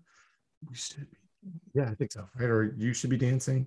Mhm. You, you know the you know the Gees song about dancing. I, yes, I do. Uh, it is it is called "You Should Be Dancing." Um, the Foo Fighters have an alter ego band called the Dee Gees, where they mm. put out an EP of Bee Gees covers, including You Should Be Dancing. And I read an, an interview with Dave Grohl where he said they were inspired to do this because they watched an HBO documentary on the Bee Gees called How Can You Mend a Broken Heart? And then I put that in our HBO Max like playlist. And Danny and I watched This is a couple months ago now. Don, this might be the greatest music documentary I've ever watched. We were just so enthralled with this entire documentary. I can't recommend it enough. I don't. I am not a Bee Gees fan. I will. I, I am not like I don't. I don't own. I'm not. I don't. I don't have any Bee Gees songs um, on my on my iPod or whatever it is that I my phone or my my music. Um, I watched this documentary from start to finish with no pause, and it was amazing. So I would recommend Bee Gees' How can you mend a broken heart? Um, it, I what what it reminded me, or maybe not remind. Like there's a there are dozens of BG songs that I didn't think were the Bee Gees that I didn't think I knew, and it was just a fantastic documentary. So go, everybody should go watch this. You should be. No, this seems like people who listen to the show probably know the show better than we do. Uh, this seems vaguely familiar. Well, we might have talked about it. I'm just, I think we did. Good. We well, did. we'll find it in in show notes and link to it later. Yeah, but, I can't. I can't. I can't immediately find it. Um, uh, but but yes. So if you haven't watched it, Don, you should go watch it. Well, um, you know, here's the thing, Ben. As is, as is often like, the case on the show, I did let her know. I'm quite certain. I'm, and she was like, "Why'd you send this to me?" I said, "I thought you might like to watch it. You like the Bee Gees." Oh, there you go. But she, there wasn't any uptake, so um, you know. Okay, I, I can only do so much. I understand. I, it's fine. I'll send it to her again. Okay. Did Ben really suggest this again? Uh hey, so can I tell you that you made me laugh with something that you put into show notes or not show into the um into the Dropbox, which you probably know what this is, or maybe you put this in and not knowing what you're going to say. But the title of this file is new segment. Don reads from iwaspoisoned.com. and I cannot wait for this. So please, Don, um, tell me what your plans are for this new segment. Um, go ahead and and and read from iwaspoisoned.com. So I a number of episodes ago, we started talking about iwaspoisoned.com, which is uh, made by um, friend of the show, whose name you'll tell me right now. Patrick Quade. Patrick Quade, thank you. Um, and I started getting these, and most of the time, honestly, Ben, I mostly just want to go on the website and explain to these people what foodborne disease looks like how their symptoms cannot possibly relate to the food that they ate or when they ate it. Okay. But occasionally I see like one like this. Okay. And so I'll just read to you from the message. Um, important if you ate Lucky Charms prior to experiencing illness, reply yes to this email. We have an update on your case. I don't know what that's about. Okay. Yeah. Um, there's no link or anything. I'm tempted to reply yes, yes just to just see tell me more happens. about it. Okay. Yeah. But um, first incident uh, United Airlines flight UA 386 from Dubrovnik to Newark. Uh, reported date September 26th. Symptoms nausea, diarrhea, vomiting, headache, blah, blah, blah. Wife and myself both experienced vomiting, nausea, chills, diarrhea, headache, body soreness after United Flight Airline, blah, blah, blah, Dubrovnik to EWR. Her symptoms set in about four hours after landing, mine about 16 hours after landing this could be illness from this flight, right? Um, so I, just thought that was interesting. Yeah. Um, okay, next one Aldi, New Jersey, 27 Edison, September 25th. Symptoms nausea, diarrhea, vomiting, fatigue, loss of appetite. Ate their mac salad, I guess that's macaroni salad, around 12 p.m., and then hot dog bun and fries for dinner. Felt stuffy after the fries and fries and laid down. I'm not sure what that means, but okay, felt stuffy, felt nauseous through the night, and then a smell triggered me at 5 a.m. Projectile vomited in my bathroom sink and wet myself at the same time. I'm so sorry. Um, that could be uh, so vomiting, right? Uh, vomiting uh, in response to eating a macaroni salad around 12 p.m. That could actually be staphylococcal food poisoning. Um, next one. Target Veterans Road West, Staten Island. Um, September 25th, symptoms, nausea, cut up a pineapple a few days ago since two gnats, K N A T S, were flying on it. Uh, had it in fridge for five days. First time eating was fine. Nothing in my stomach today. Had about six small pieces. Felt so nauseous. 20 minutes later, had to throw up. Hmm. Hmm. Don't that the that the symptomology and the timing the gnats is well, and may, yeah, maybe the gnats. But the problem is pineapple is so low pH, Right. it should not support the growth of staph. Okay, but nothing in my stomach had six small pieces, nauseous 20 minutes later. That does really sound like staphylococcal food poisoning. Um, you know, had to throw up. But it shouldn't have come from pineapple because pineapple should not, it- the pH is far too low. It's one of those foods that if you ever see it laying out, it's probably fine to eat no matter how long it's been laying out because the pH is just so low. Right. right right Um, uh, next one, the Habit Burger Grill, Morris Avenue, Union, New Jersey. Uh, nausea, diarrhea, vomiting. Got really sick two days ago after eating lettuce wrap burger from there.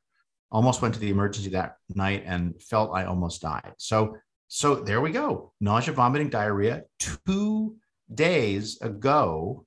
Well, two days ago after eating. Yeah, maybe not. Maybe the timeline is wrong on this, but uh, anyway, I, I just uh, this particular uh, email from iwaspoisoned.com i just felt like there were there were a number of these that were kind of right on the money or at least were not as far off and wrong as they most of the time are Yeah, yeah, yeah, totally. Well, and I'm I I- I'm a I'm a big fan of um of uh, I was poisoned in the in the crowdsourcing of this and I and of of foodborne illness. I think it's this tool that that Patrick developed that that we're we're still not exactly sure exactly like we in the food safety community exactly what to do with this. Like there's some signals here potentially and it's useful. It's it's like what we were talking about before on um you know looking at looking at models and l- different data sources like this it's part of the picture.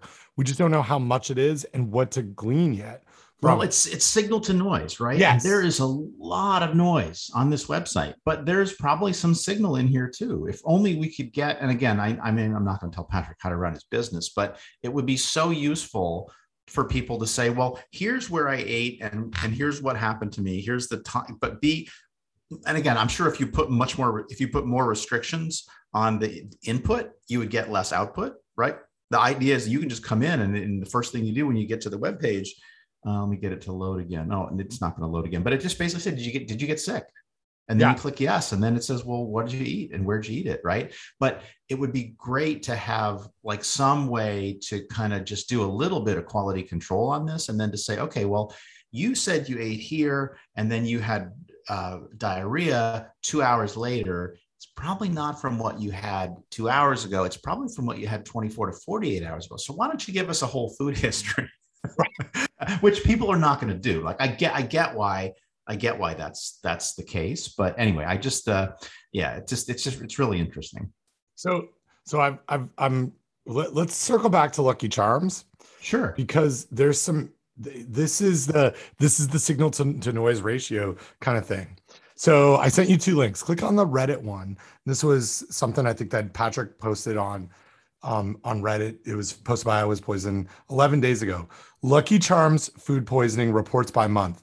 We are seeing an increase compared to their historical average. Anyone Hmm. else fallen ill or have any ideas on what's happening here? You can read some of the port, reports at iwaspoisoned.com tag lucky charms. And so this is this is the like there's some sort of baseline right around i was Right, poisoned we don't know what it is. Maybe people Yeah. start thinking about it um you know once a month five you know five five incidents a month in july. Then in august and september you're looking at 20 plus cases. And there's some yeah that's a signal right? That's a Right. change in the signal. And i would i would submit to you that that five cases a month from lucky charms is probably nonsense right? Right but, right. but to see that signal change well now i'm pretty sure that's that that's an actual signal right But is it yeah, no, what's the signal of, right? Is it and and this you know ties back to our reported foodborne illnesses versus actual illnesses, right? Like is there something happening? I'm I'm skeptical sometimes of these th- these these signals because is there something happening with this type of food in the Twitter or not Twitter, the TikTok Mm. universe, right? Mhm. Where where it's like, you know, I, I don't know if you've seen any of this um, recently in the popular press, but it's something that cycled through schools, both my kids' schools over the last month, where there were like TikTok challenges, including like ripping soap dispensers off the walls in bathrooms at schools. So much so that uh, all like every school in Raleigh has had damage in their in their um, restrooms. Mhm. Um, so and and some of them like like toilets have been ripped out and like it's it, so so there's some like undercurrent. It's not like all of a sudden, and I I guess maybe this isn't the best analogy, but it's not like all of a sudden, um, the you know we're getting we got a notification from schools that um soap dispensers are are, are faulty and they're falling off the, the wall right like like they're they're being pulled off because of this community in on tiktok that that are Right, encouraging right, this right? right. so is there something about that we that that we in the food safety world don't know about in the in the world of whatever social media? Like i would think that lucky charms galactic cereal is largely i'm, I'm gonna make a guess and and no no shade no lemonade to those who are gonna eat it. Um but largely kids like my kids age are probably eating that right? Like so that would be probably the demographic that's on tiktok as well. There might be some sort of correlation there Yeah, yeah, but I Um, mean, but let's so, so but this if this is the case, like, and these these are Right. coming into I was poisoned. Like, let's let's have some people, um, you know, use their phones to capture some um, uh, product information, right? Like a- Right. a, a, a lot ID Oh. or something, a best by date, right? Let's collect this information and see what's going on here. And be, you know, the other thing I don't want to say the good thing about food poisoning from cereal, but you know, if you get sick from a product like cereal, it's a dry shelf stable product unless it was the last serving in the in the box you still got the box right we could Right. be testing this stuff Well, yeah, yeah, totally. Well, and so here's some other weird stuff on here um, that I think is really like you know interesting. Like, so some of these are coming from outside of the U.S., right? So two bowls of Lucky Charms with oat milk, oat milk in Thetford, the UK. Lucky Charms in Caracas in Venezuela. Lucky Charms in Ergoldsbach, Bavaria, Germany. Um, then certainly there's a bunch of US ones. There's Riverdale, New Jersey from a month ago, Massachusetts, Madera, California. Do you know, like, I, I tried to find it. Do you think that there's like Lucky Charms in Venezuela or in Germany? Like, do you, you know what I'm saying? Oh, probably i mean Yes, I don't know. Maybe I'm, maybe Yeah. I'm being like, I don't know if the same, yeah, we should, we should ask, we know some people at the, at that company that makes the Lucky Charms. Yeah Um, and in fact, uh, I will uh, I'll, I'll send some of this info their way. Yeah. Um, but but there's something here, right? Like Right, whether it's right. illness or not, it's Right. something that Well- the food industry needs to know about. Like because all of a sudden you're getting there, there's a internet discussion about illnesses associated with your your product. You should know about right that. and, and it could be it could be that there is nothing going on but that people are seeing people talking about Yes. Getting sick from eating lucky charms and then people are getting sick from all the other things they get sick from but now they also think oh but i had some lucky charms right, Right. so and, and so it may be like false association in their mind but boy this just this sure does look like a signal to me i mean just look at the way the ramp up goes i mean the, nu- Yeah. the numbers i mean but again who knows like it could be that could be the way you know uh, false news spreads as well so yeah Right, I don't right. know. Well, and here's here here's a here's one. And again, I like what you what you suggested that like added information about send me a picture of the product. What are the block codes, right? Like that could Right. help put this together. So here, here's one from a month ago. Um, the one in Riverdale, New Jersey. Is that in your your neck of the woods, Don? I mean, it's in your state. Uh, You know it's in my Riverdale is? state. I don't know where it is off the top of my head. I will look. exit seven, uh, exit eleven. That's what I. That's all I can think about in in uh, um the New Jersey Parkway and where people discover where they live, right? Like Oh, Morris County. So it's north, okay. north of north of me. purchased mega sized galactic lucky charms on august 30th uh 2021 had a bowl that same day have had greenish mucousy diarrhea and an upset stomach ever since lucky charms are a regular cereal in our home and this has never happened before also noticed that the oat part of the cereal was not as crisp as it usually is nor did it taste the same something is wrong with this cereal so hey, yeah um a- anyway the whether it's real or, or not is something to you know to to be investigated Right. um and yeah uh it's really yeah it's really really really interesting it's a it's a it's a gluten free do you know that Oh, because it's made from oats. yes so it's oats Huh. and marshmallows Huh. How about that? There you go um so uh yeah or at least that's according to something you can buy in germany i tried to find it uh de- desertcart.de can i get lucky charms apparently you can Yeah, I think you know. I remember seeing. I think this was from when I was in Brazil. There was a i think it was Brazil, but maybe it was some other country. But where you, it's like a little shop where you just get stuff from America, from Yeah. the U.S., and and they import it specifically for Americans who are missing their Lucky Charms or whatever, right? Uh, missing my lucky charms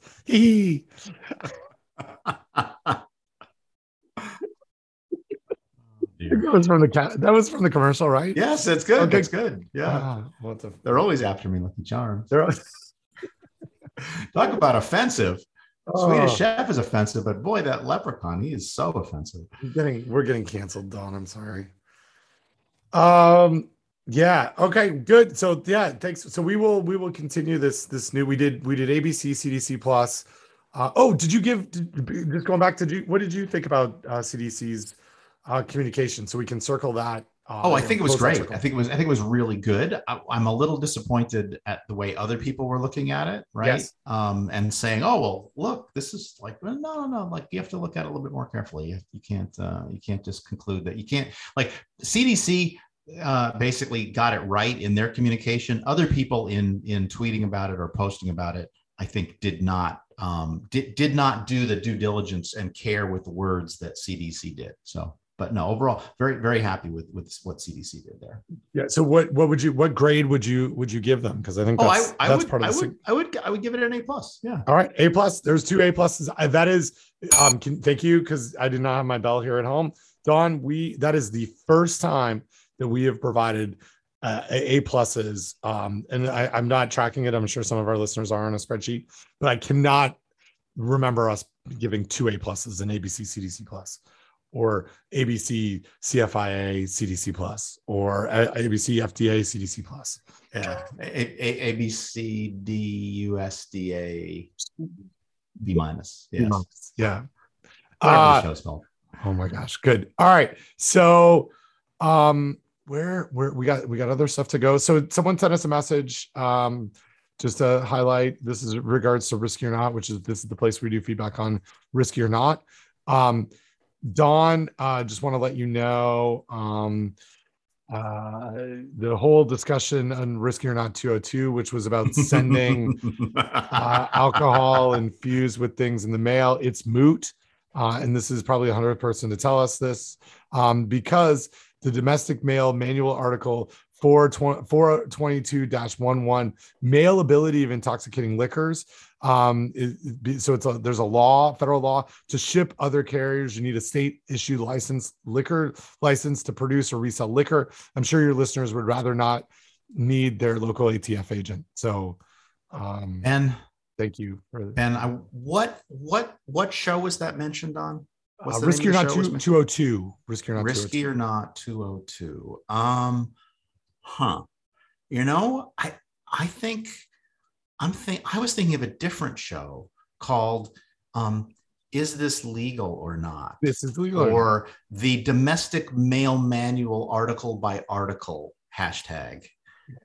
That's a different show. I think it's a different show it's That's a, different not show. the show that we're doing here or there, right? right hey and and But hey, you know, if somebody if somebody wants to do a podcast on whether some can I mail it or not.com, you know, that would be great. Someone should do that show.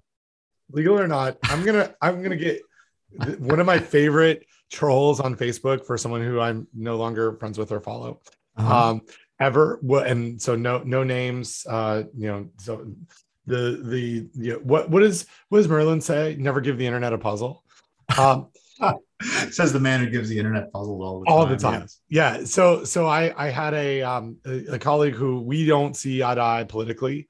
Um and and over the last uh uh, presidential past presidential administration there are a lot of posts on this facebook page that um that i it just got tiresome so i i no longer uh, uh am, am friends with this person who's in the food safety world um think, I anyway think the same person I unfriended and then I felt sad for him, so I refriended him. But I don't, I don't, I don't get his posts anymore because uh, he, I just don't like them. And so uh, Facebook has really, you know, people love to bash Facebook, um, which apparently stopped working earlier this week, um, and I didn't notice it because I, I'm really not ever on it that much. Um, but I, I don't see people I don't like because somehow I am able to like turn them off. So yeah. What? True, true.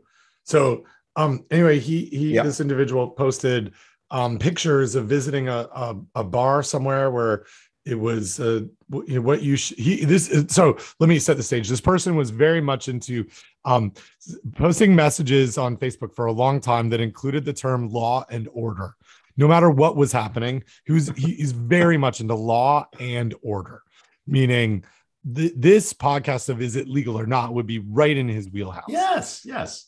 um on what I on his Facebook page, he visited some sort of establishment somewhere where you you needed to, to like not needed to, but but as you were paying, you were you were to use currency from a different country because I think this is a not in the US, and you were to sign it, put your name on it, and it would get posted on the wall. So so essentially defacing um, legal tender um, in the US and Don, um, that is um, again under Section 333 of the U.S. Criminal Code.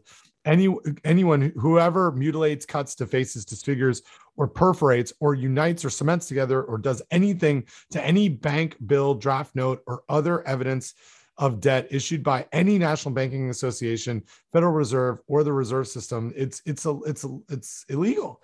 You can't you can't do it um, they, they shall be fined under this title or imprisoned no more than six months or both.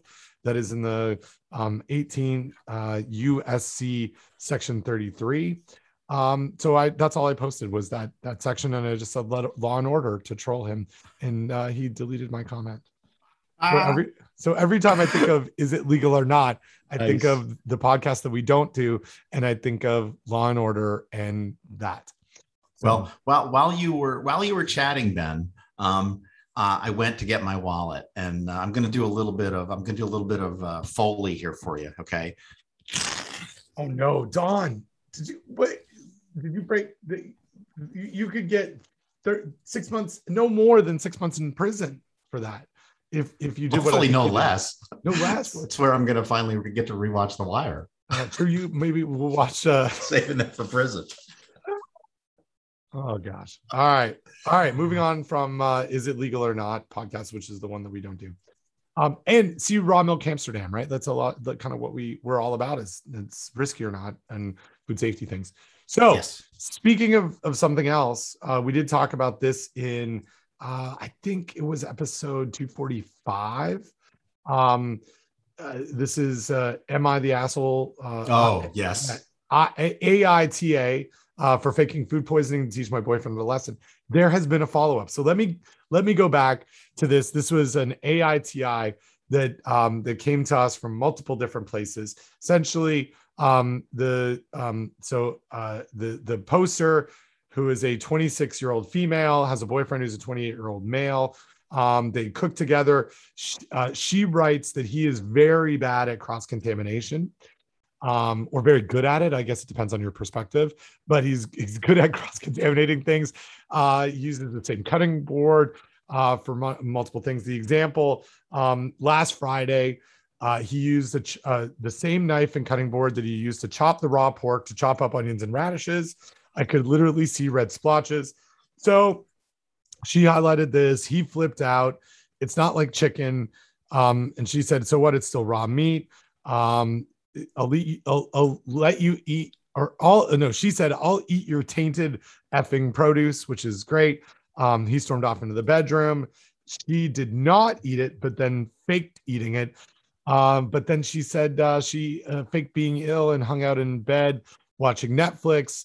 um, while she was supposed to go to a congratulatory dinner for her boyfriend uh, from her from his parents because he got a new job. Anyway, um, she she writes she felt guilty about missing this dinner since it was important to him, um, but she was also at her wits end and she's tried to talk about contamination uh, with him so many times, and so she was trying to teach him a lesson. Anyway, turns out, and the double turns out to this Don is is pretty pretty fantastic because the update is she writes, I re- received quite a few messages re- regarding this post. So many of you suggested I purchase color coded knives and cutting boards. So I have a serious discussion about it, about the subject. Okay, great. Things I've done in the past. Um, so she she did this, but um, the same. this is the best. So um, he promised that he would be more careful, and then the next afternoon, I put he put I saw him putting a cutting board away without washing it, having chopped raw chicken on it. This obviously bothered me, but I declined, decided to not say anything since we were fresh out of conflict, which is a really nice term. Um, that same night, I took him out for a nice dinner and a way to make up for missing the one at his parents' house. We had a lovely time. Um, he and things seemed to be on the mend for a few hours. Later that night, however, he developed terrible food poisoning. And to make matters worse, he was supposed to start his new job. Remember the previous post where it was a congratulatory um, uh, dinner, but he was supposed to start the new job. He blamed her, the poster, for it because she thought he thought the food at the restaurant was, which is what made him sick. I told him I didn't see how it could have been that because we shared dishes and he felt fine. The following day, his mother called and let us know that she had just taken his dad to the hospital. Apparently, he had been feeling super unwell and assumed it was related to chronic disease he'd had for a few years. He ended up needing multiple blood transfusions in his tests and found none other than E. coli in his urine. And the days followed. My my boyfriend continued to miss work, and I discovered about half the people that attended his celebration dinner the weekend before ended up sick. A bunch of other stuff happened. Um, you know, here's here's I guess the cherry on top of this post. On if you hadn't guessed already, my boyfriend got fired from his job because he had never worked a single day there, but was out with food poisoning. I guess showing up without, uh, with, guess not showing up during your first week isn't good luck. Um, on the bright side, he has shown a sudden and intense interest in kitchen hygiene. Apparently, getting sick himself and having his dad end up in hospital is what it took. Don, I don't know if this is the, the the writing of a great sitcom. I'm not sure. It seems very tidy, but there this is certainly a, a you know a, a, a, turns out or a double turns out in this um, AITI post. I, I, feel like I've been on a roller coaster by reading this. Um, I, I, I you know I, I hope I hope more people pay attention to food safety as a result of this. I don't know. I don't know where to go. Yeah, I, I, you know, well, I, I did respond. Um, this person is definitely not the a hole, uh, right? I mean, no, no, no. This is a person that honestly, I think uh, she's too good for him, right? Like she should just dump him, right? Because this is a good, a good, caring person who wants to do things right, and the boyfriend sounds like the a hole for sure. Um, but yeah, this is this was really good, and I wonder. I hope it's not made up. I hope it's actually real. I mean, it certainly seems pos- plausible, and it certainly seems like it could be real. But uh, but yeah, this this is great, and thank you so much to everybody. I mean, there you know the uh, Marie shared it with us and said, "I'm sorry, I'm if I'm the 647th person to alert you." Uh, I think Marie was only the second person, um, and the one that I saved it when I got it in Twitter. So sometimes it's good to be the second person because then I know it's a trend. Um, yeah but so thanks to marie for for sending it to us and and yeah and thanks to the original poster uh, for the for the message uh, and and yeah this was great. I mean and again any like you said man anything that makes anybody more aware of food safety i think is a good thing. Yeah yeah absolutely. And it was like there's tons of comments and posters on this you know it's been liked over 3000 times lots of retweets so it's getting the food safety message out there. But yep. yeah it was good it's fun stuff not fun for them, it, you know, at all.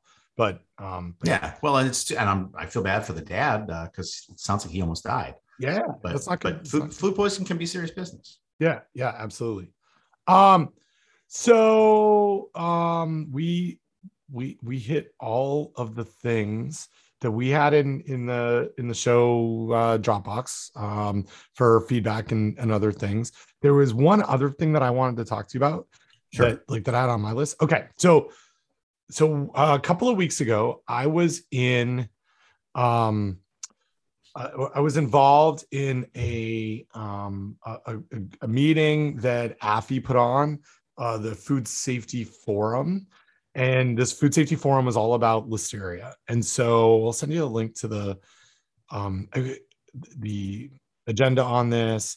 Um, I want like I kind of want to talk a little bit about this because you and I have talked um, in a, a, variety of different fora, no, no pun intended or call out, but um, about zero tolerance and, mm-hmm. and sort of things that problems that arise from zero tolerance from listeria. But this, th- something made me think of this, which was um, a, a recall of um, uh, kale that was due to Listeria yep. monocytogenes. So this goes back a couple of weeks, but it was Baker Farms recalls various brand name of kale due to Listeria monocytogenes contamination.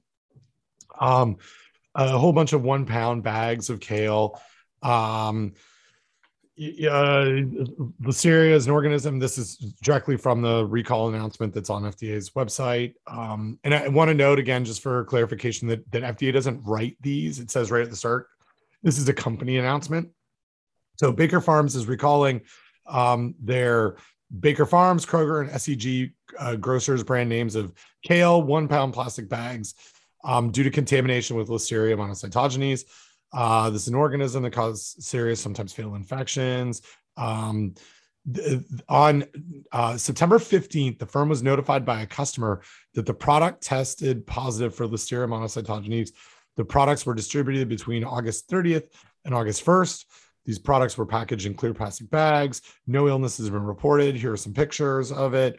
Um, these are the, the lot codes you know, uh, consumers who have purchased these products are urged not to consume, consume these products, but return them to the place prod, prod, uh, purchase for a full re- refund, um, or they may discard the the products. So you know, you know, good good sort of communication um, aspect to this. And this one hit right around. I think the the food safety forum was actually the day after, the day before that I saw this um, this announcement and so i just i wanted to get into a little bit of a discussion with you because i this is one where i don't want us to if there's listeria monocytogenes in a product like kale fresh kale where people i think consume it raw it certainly like other leafy greens can sit in refrigerators for some time without having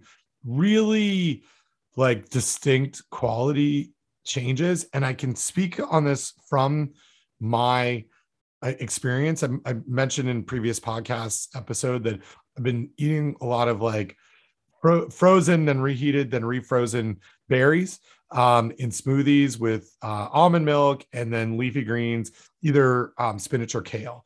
And and so I can, I can tell you, I've got in, in my fridge right now, I've got spinach for sure that is has been at 39 degrees because that's what my fridge temp is set at um, in a, in product that it's been there for uh, like three and a half four weeks and it is not brown. Like i'm taking a handful of spinach out from these one pound bags uh, every couple of days and there's no it's not slimy and i've had kale do the same thing. So i think like in this case i think a recall on this product it is warranted, but it it's really complicated in this zero, like it, it, in this zero tolerance world around frozen and fresh and leafy greens. Like it's not all, it's not all. We can't look at all foods all exactly the same. And I don't know. I don't have a good answer for this.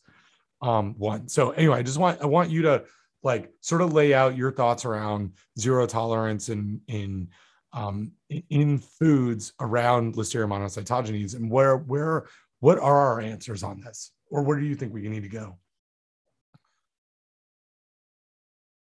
Oh, you might be on mute.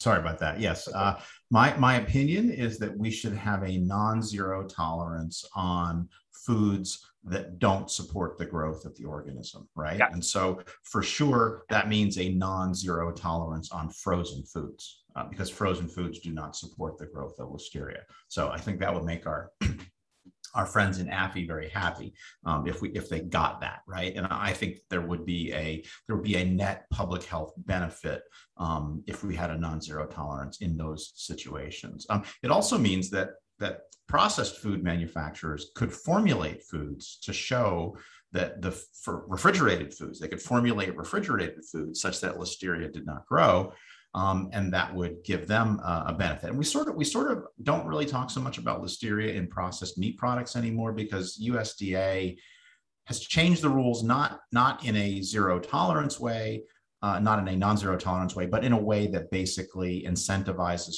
food processed meat companies to do the right thing, um, and that has done uh, I think a world of good in terms of re- reducing the the E. coli recalls and outbreaks from processed meat products. With kale, it's a little bit different. And while you were while you were talking, and while I was on mute, I was doing a Google Scholar search to see if anybody had looked at the growth of listeria on kale. And the, the answer is no. People have looked at antimicrobial interventions for listeria on kale, but no, no work on growth on, on kale. There's, there's tons of models out there for listeria growth on leafy greens. And but where I think it is interesting is this whole area of listeria growth on fresh produce anyway. And again, I'll yeah. use this as an opportunity to talk about the work that that my graduate student Marina Girbal uh, did with data collected in Laura Strawn's lab, looking at situations where listeria does grow and doesn't grow, depending upon the inoculation method, whether you use a wet method or a dry method and there's still just a lot that we don't under and we got ongoing research in my lab right now um, looking at this. And so the, this whole idea of under what conditions does listeria grow in fresh produce? How do we design experiments to um, reflect those conditions? I mean if you take uh, kale and you grind it up into like a kale mush I, I bet that you get listeria growth in that. Um, it's an entirely different question to ask well what if i put listeria on a leaf of intact kale. Okay. And then what about that messy middle where I put listeria onto processed kale that maybe has been beat up a little bit and some of the leaves are damaged and it's in a sealed bag where there's you know the, the relative humidity is high in there um, what does that do and the answer to all of those questions is we don't know. But my suspicion is that this would not be a food that does not support the growth. In other words, to take out the double negative, this would be a food that supports the growth of listeria and therefore a recall would be warranted. Now, that's a separate question from what is the risk. I would say the risk is minimal. Um, but if you're going to eat that kale without cooking it um, it's a non it's a non-zero risk. I mean again and you know i mean uh, there are no illnesses reported to date. So so it's probably just a one-off. There probably never will be any illnesses reported. There may or may not be illnesses. I suspect that there's probably not illnesses but that that's only a probably. Um yeah so that's uh yeah that's that's my my two cents on that. Well and, and I, I agree. I think this is one where it is this whole conversation is really pretty like complicated right? So so the you know zero and I, I i appreciate your your comment of like zero tolerance for listeria in specific foods that don't support the growth of listeria. Frozen foods like i like agree with fall into that category. And i would add and that are not handled in a way commonly that would then allow them to support the growth. Like like and so we don't have a whole lot of you know examples of this. Um but but something like and this is something that i know the, that AFFI or friends at AFFI have been really focused on in, in retail the the process of slacking frozen vegetables on buffet tables or on steam tables where instead of a cook step that's happening um that that they are um you know maybe just added frozen into a salad and then kept at room temperature for a while that could allow growth at that at that time or just put on a you know buffet to allow to to melt. And and so that's the like that's the really hard part about this. Uh, but i one thing that that you that i i want to highlight and this is something that you've talked about and, and, and certainly came up in the AFFI um, uh, sponsored listeria forum that I, I could not agree with more is that what what zero tolerance does is it provides a disincentive for companies to look for it. Because if you find it with zero tolerance it results in a in, in a, a big financial problem. And so since you're not required to look for it then why would you if you if the if the risk becomes really low? So it pushes the looking for it onto supply or onto buyers. Um, but it, it kind of breaks a little bit of the system and the tools that if we had the ability to have some tolerance in frozen foods we would look for it more because we're not we're not penalized. And i think that that's a really hard sell. I think about this like i got an email about this from um, from a friend who will who remain nameless from the, the the perspective of the challenges from a consumer group standpoint. And like full disclosure like I, i'm the chair of the board of directors for stop foodborne illness a consumer advocacy group. And i think this is a really like the, on the surface if you kind of say oh people aren't testing for listeria because the consequence of testing for listeria in these types of foods is is high so they don't do it it's a hard sell to say well if we allow them to have a tolerance then they would test more right? Like like to get behind that policy change. I th- it's it is i think it's difficult to explain that to those who are outside the food safety world.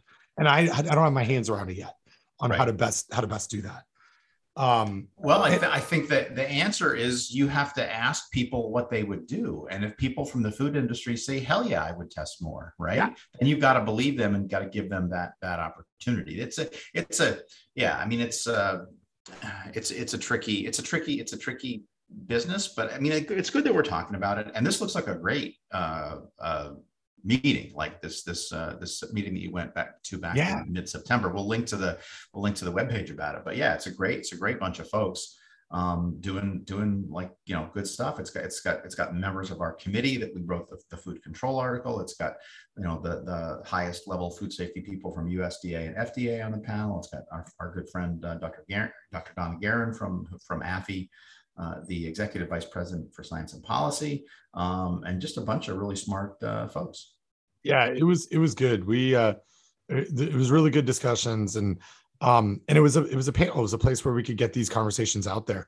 Um, you know, before before we we kind of sign off, I, one of the things that I focused on was you know the the idea about policy changes around labeling and consumer messaging because that's the area that I I focus mm-hmm. in and and really it's from the work that we've that we've done labeling's it's not magic right like it's it's not if, if we it's so much more and all encompassing it goes back to what we talked about before on the um, the, the evaluation of food safety programs and interventions um, if we want people to change their behaviors we can't trust that getting the right label is going to do it or getting the right message on a label it is it, it's it, it's messages all throughout um, different places. It's it's making it so it is societally acceptable and wanted that you're handling these foods in a way that will reduce the likelihood of listeria um, illness, whether that's cook, cooking instructions,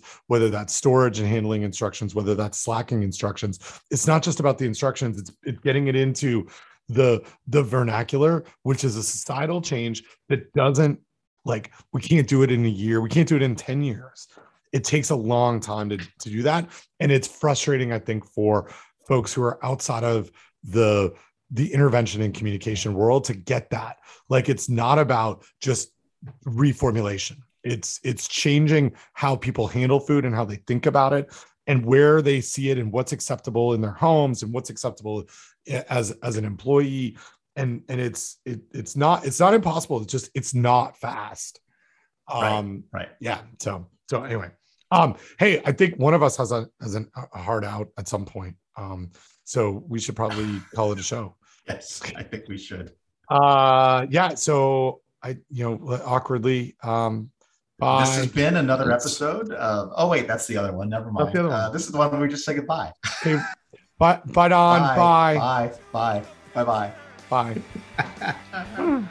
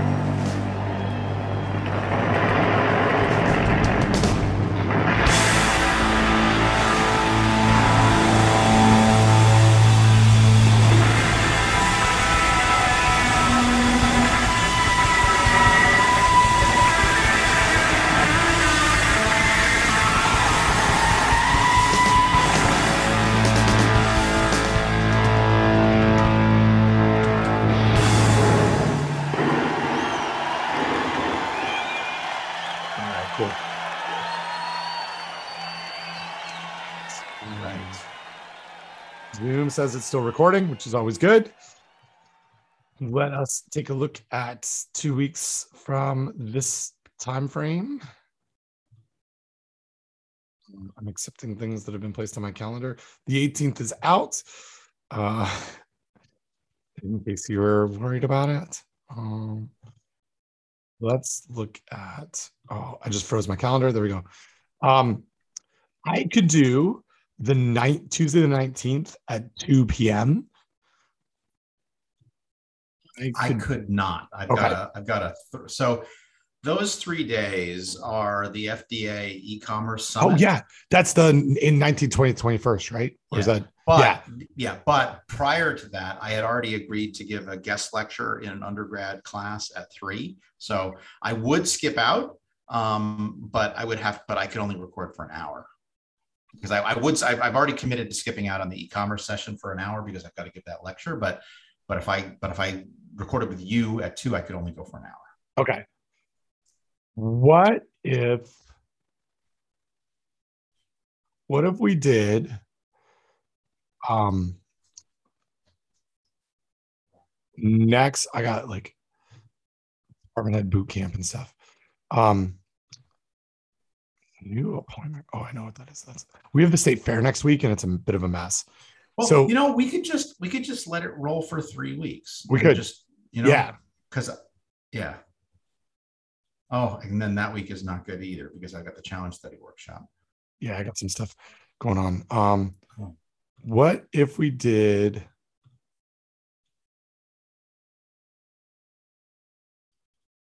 On the 21st, that that e-commerce meeting is that all day or is it just the morning? Okay. I don't know because FDA has not published the schedule yet. Of course.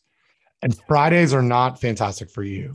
Well, Friday mornings, if I don't have a faculty meeting, it's I can do it.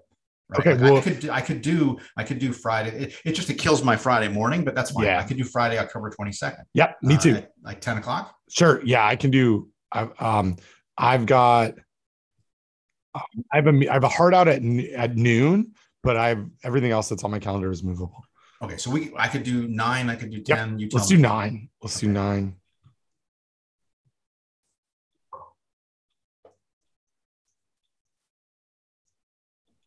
busy. It's busy times right now. Oh, I don't know how I got so busy. Yeah. Okay, that'll be 248. I mean, I do know how I guys said yes to do things. That's yeah, we say yes to things. I'm saying no to more things. Um, you, but you should as department chair. Yeah, but then there. But guess what? Uh, turns out there are things that I don't get to say no to now. Oh yes, this is true. yeah. This so yep. yeah, yeah. There's so I so I say no to the things that I can say no to more than yep. I did before. You have to. You have yep. to. Um, okay, cool. So the 22nd, 9 a.m gold. That is in the it's in the calendar. Um, all right, cool. I'm going to I gotta I gotta go have a shower because I, I don't need to I don't need to dress up for you, Don. But for leadership camp, I need to make you sure have a shower, put on a clean shirt. A, well, I don't know if I'm gonna put on. I, I, might just put on a dirty shirt, but uh, but it'll be a different shirt. They might, can't tell. I know when I, be, I I'm I go to leadership camp like camp. I go with the t-shirt. So um I wore I actually the t-shirt you have, not the t-shirt you want. That's right, right. I you uh, uh, fake it till you make it. Uh, so so I I came to camp with my uh, we do our best not to dither shirt yesterday. Nice, nice. Yeah. Um, today I'm I'm wearing a shirt that I like to wear that is long sleeve when it's cool in the mornings, and it is a uh, Bike Arkansas t-shirt. Because when you think of Arkansas, you think of mountain biking, right? Or at least I do. I, I do now. Yeah. Yep. So Bike Arkansas. There's a lot of stuff on it. It's good. It's very comfy. So, all right. I think that's a go. I will. And look, my can I? I, am happy to report that although my voice is not at 100%, it's very it's close. Definitely, it's better. It's oh. definitely oh, better. Yeah. It's this the not so silent reflux. It's uh I'm I'm now a week into my uh um reflux treatment and it's mm-hmm. like I'm not waking up all cloudy and foggy anymore. It's amazing. Oh, so, I'm so, I'm so glad. That's me too. I'm glad it's solved. Like it's I'm glad I didn't damage my vocal cords.